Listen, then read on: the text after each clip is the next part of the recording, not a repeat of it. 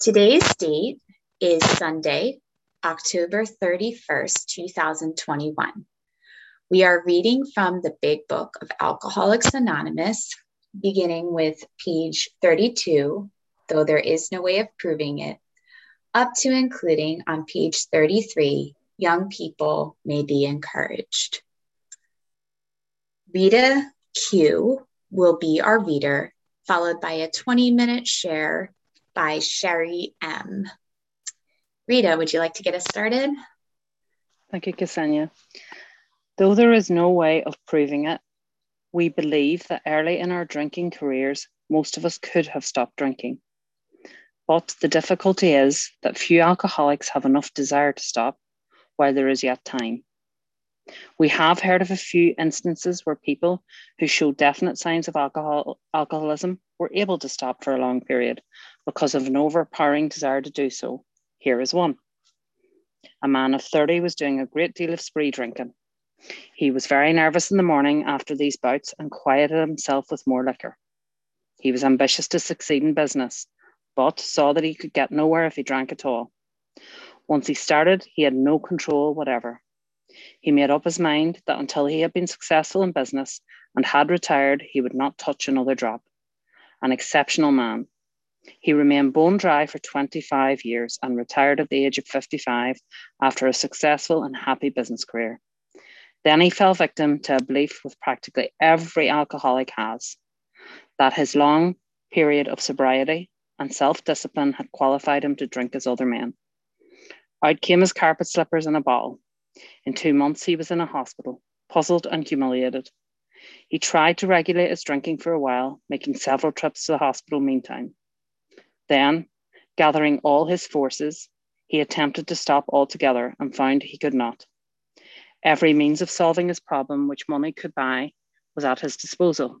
Every attempt failed, Though a robust man at retirement, he went to pieces quickly and was dead within four years. This case contains a powerful lesson.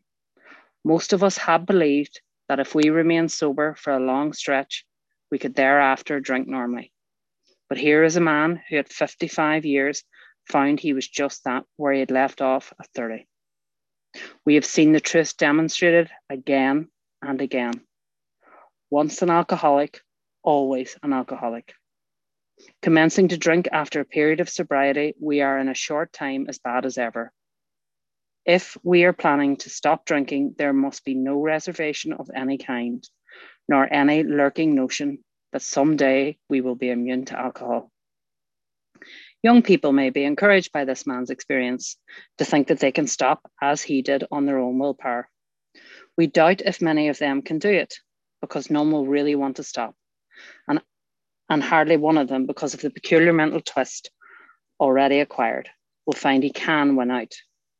Several of our crowd, men of 30 or less, had been drinking only a few years, but they had found themselves as helpless as those who had been drinking 20 years past. Thank you, Rita. Now it's my pleasure um, to introduce Sherry M. from California, um, she's here with us this morning to share her experience, strength, and hope on this uh, as related to uh, this passage. Good morning, Sherry. Good morning. Thank you so much, um, Kasnia. And if there's a timer, if you could give me a five minute warning, that would be great. I want to just take a deep breath here for a minute before I start.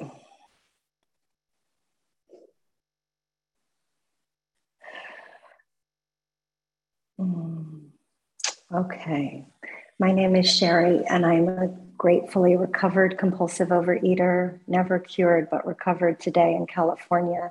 Thank you so much, Kim, for asking me to share my experience, strength, and hope. And when I signed up for this day, um, I had no idea that we would be out of town. And I love that my iPad died. now I'm on my iPad. And, you know, we just do what we need to do. And um, this speaking today could not come at a better moment. Yesterday was one of the most difficult days, definitely in my almost two years of being recovered, but also in my almost 18 years of being sober. so the, I think there's no coincidence that I had this commitment this morning. And I, of course, feel a little, I'm grieving and dealing with some other things. So I'm feeling a little off, but there's no better place that I'd rather be because I think uh, the most miraculous thing is that food, you know, wanting to eat or hurt myself with food hasn't even come into my mind. Um, and that is an absolute miracle of this program. And I also feel like I've gotten, I got to, um, you know, share my experience, strength, and hope on some of the best paragraphs here in this book. Um, I love this entire chapter. You know, we have, there's going to be four different cases here, and I have them all numbered. This is case number one. Um, once he started, he had no control, whatever. I underline that. That's me. I identified with that. I'm so, so grateful that today I know who I am and I know that I'm an alcoholic when it comes to food. I have no question. There's no lurking notion today, but I spent um, 15 years in the rooms of Overeaters Anonymous with a lurking notion and not fully conceding to my innermost self that I'm doomed and dying from this disease. I really thought that I had one more attempt, one more method, one more substitution. I am the queen of substitution. And just there's welcome to all the newcomers um, and anybody who might be struggling today. You know, I personally, you know, people call this the Bermuda Triangle of compulsive overeating, right? Halloween, Thanksgiving, Christmas. To me, this was amateur hour, honestly, um, because the amount of damage that I did on a daily basis eating, you know, was not on the holidays. It was every other day, every day of my life. And I just remember because it is Halloween that I would come home. I'm also a picky compulsive overeater. So I would come home with my Halloween bag and I'd empty it out and I would only pick out the Reese's, anything with peanut butter chocolate, maybe some Butterfingers. And that was really it. and then I would go and I would eat all of them. So if I had 10, 20, whatever the amount was, it all had to be eaten. This, these were sort of my rituals and my behaviors, picking out the best foods, eating them all, getting rid of them, and moving on. And, um, and I pursued this feeling of needing to have, like, for instance, the perfect crunch um, the perfect crunch, you know, and I would get a bag of Cheetos crunchy and I would go through each and every one trying to trying to get the best one and then the bag would be over. Like I, I really remember these rituals and and needing to have more and more and more and nothing would ever satisfy. But then it became this um, almost like an ocd type. I mean literally this is how i ate everything.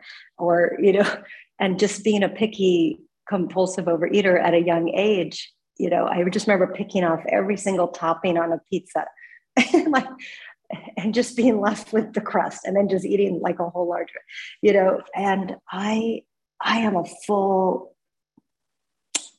I'm not a periodic. I am uh, just whatever is there, I eat like a garbage can, and just stuffing myself until I pass out. And I ate like this um, basically until I came into the rooms. And this, um, you know, uh, it says here, and I have this as a warning on page 32, that fell victim to a belief that almost every alcoholic had that maybe after a long period of self discipline, I, it could qualify me. I don't know that I absolutely had that thought, like one day I could, but I really thought I had other methods that could fix this. And the truth is, I was going off faulty information. So part of it was I really didn't know. I heard in the rooms that everyone gives up sugar and flour. And, and then I heard other people that didn't have to give up sugar and flour. And I literally would just keep, I would just keep adopting other people's food plans, not realizing, which I know now, that some of those people may not even have my problem right? Like I am a real compulsive overeater, which means that I could be killing myself using somebody else's um, food plan. I need to identify for me what the allergic foods are. And the allergy manifests for me. Um, and it's not even the hardcore items. And this is what I have found. And I'm so grateful for finding um, a vision for you in 2018. And by the fifth, so talk about not thinking they had one more attempt. You know, I love this part. You know, every attempt fail. I like to turn everything into a question and ask myself, has every attempt I've ever made failed? Um, and, you know, I'm so grateful for the fifth Vision for You sponsor. Um, and I say that only because God brought me to one that started having a spiritual experience, but then she left program. So then I went to another one, and then there was a time difference. And meanwhile, I was still like eating crunchy things, but nobody knew about that. And then the third one, there was some other issue, but every single time I started over with someone on step one because God needed me to have a solid foundation. And today I believe my foundation is so in place. Like nothing has rocked this foundation in almost two years.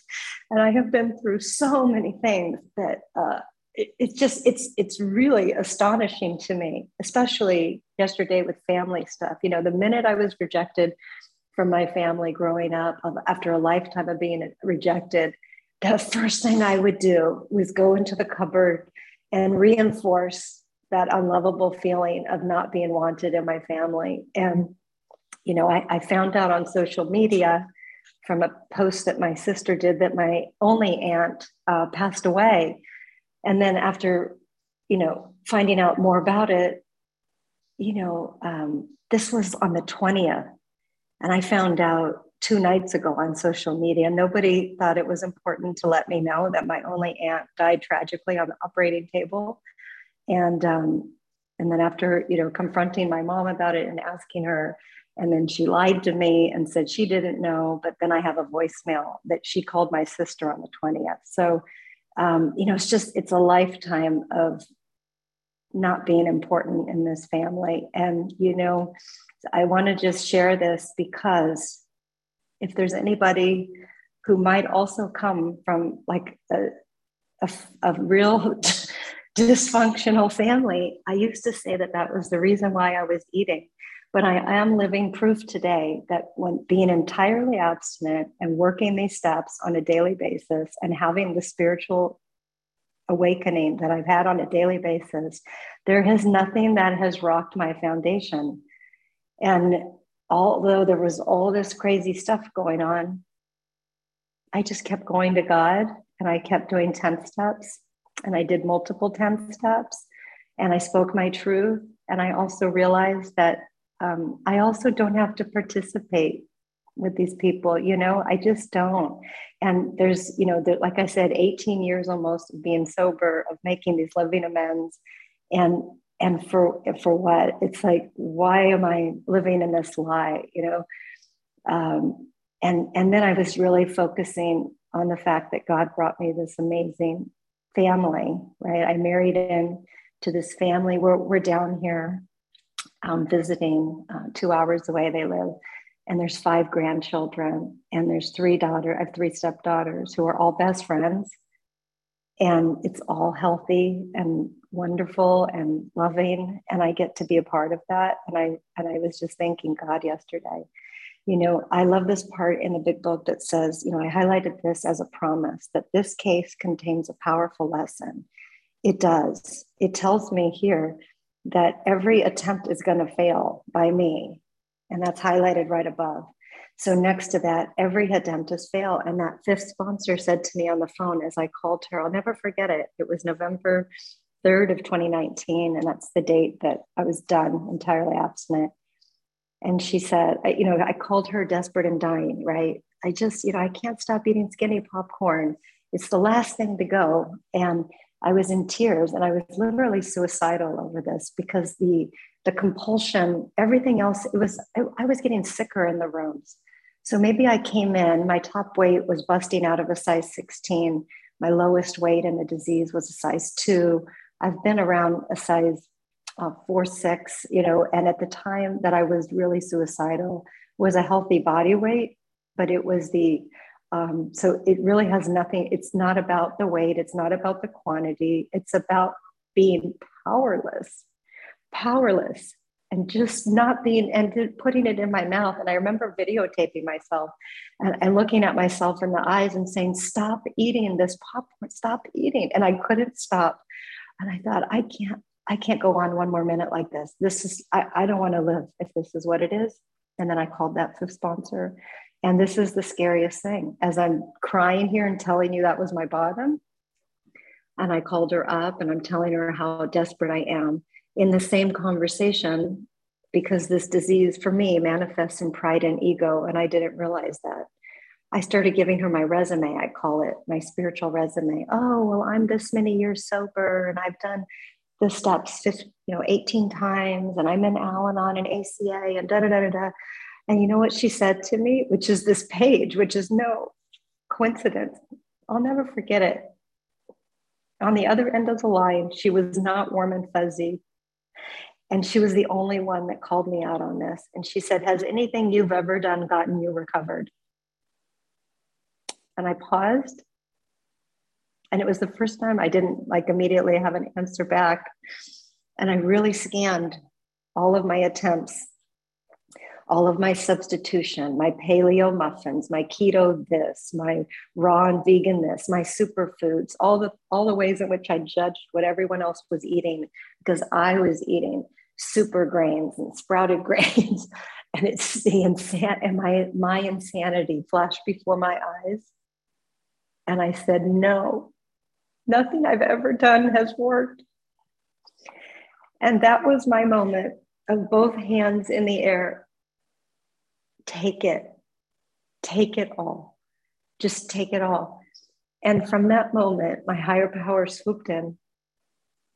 And the thing that I was most afraid of living I mean, this food, I needed this food. This food was my mother, my dad, my family. This was the only love I had in life was food. I had nothing in the house I grew up in. I had just abusive um, situations, dysfunction, um, felt like I was a mistake the minute I was born.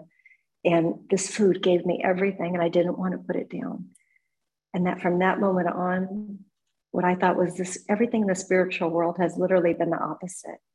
I was, it was like amazing. And I, when I just said, I'm done, take both hands, God, my higher power swooped in into my heart before it was in my head. And I was doing all the prayers and saying all these things and doing the work checking off boxes.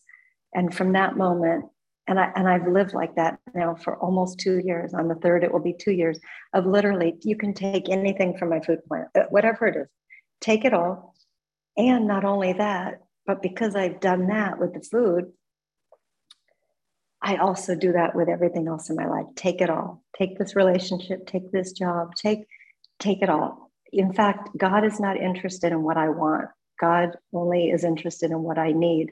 And what God has provided for me is beyond anything I could have ever imagined that I would want. Um, and so it says there must be no and must. You know, that's that is uh, I have next to that permanent progressive fatal. I can't have any reservations whatsoever, no, no lurking notions um, that someday I'm going to be immune. And I and I did. I think I just I just didn't think that my case was as bad as other people's, but it was because I was in the wrong rooms, honestly. And once I found Vision for You, and you people here on this meeting is such a strong meeting, and I love coming here and listening often to the speakers, but surrounding myself with people who had my problem who have found a way out and who are not just white knuckling getting meal to meal and chewing gum in between being miserable, but who have freedom, who have, you can hear it in their voices when I call recovered people and we're talking about, yeah, like that was hard what I went through yesterday, but here's God's spiritual truth. Like here's the turnaround here's here's what i can do. Okay maybe i should make amends for that text. Okay so i made amends for that text. But now what is the spiritual truth? Oh, okay god has these people in my life because i still have more things to learn. And i need to grow through this really difficult situation and to see that um, again where's my trust and reliance right? I am so so grateful. I wrote some things down and five minute warning sherry Thank you so much. Um, I wrote some things down and I wrote a whole bunch down the other as I was driving down here. And there, it's all in my car with my little notes, but I don't think it's necessary. And what I want to really just um, also share about is for the first time in my life, um, you know, I've just started a new career, I'm putting myself out. I'm 51 years old, and um, I'm just starting a brand new thing and thinking like i have no idea what's going to happen but i can tell you this.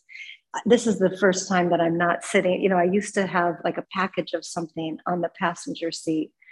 I remember when i started my i have a i used to work with animals for 15 years with dogs in particular and so when I started that business, I passed out flyers in the neighborhood of, you know, I'm a dog walker, pet sitter.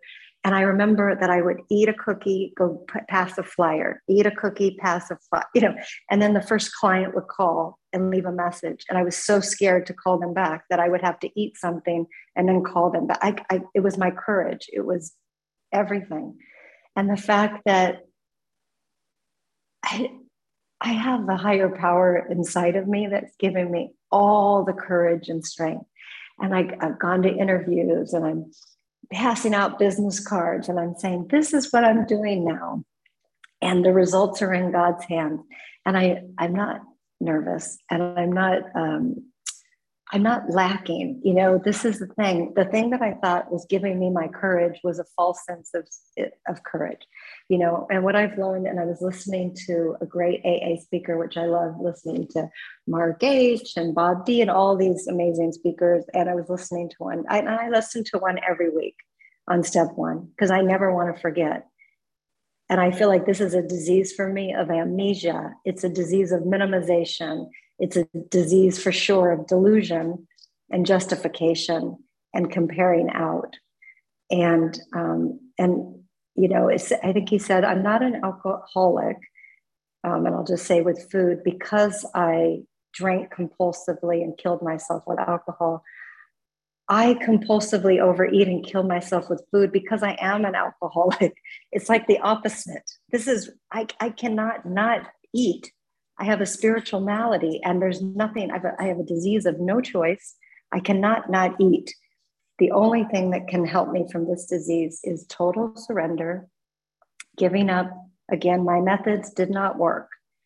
And if, if you wonder if your methods have worked, you can just ask yourself what my sponsor asked me Are you recovered today? And has anything you've done gotten you recovered if you're still struggling like I was for 15 years in the rooms of picking up and not picking up and having bouts of abstinence and this insanity. And now I have been totally free. It's as if the problem doesn't exist. And all I have to do is follow these simple, these simple instructions on this is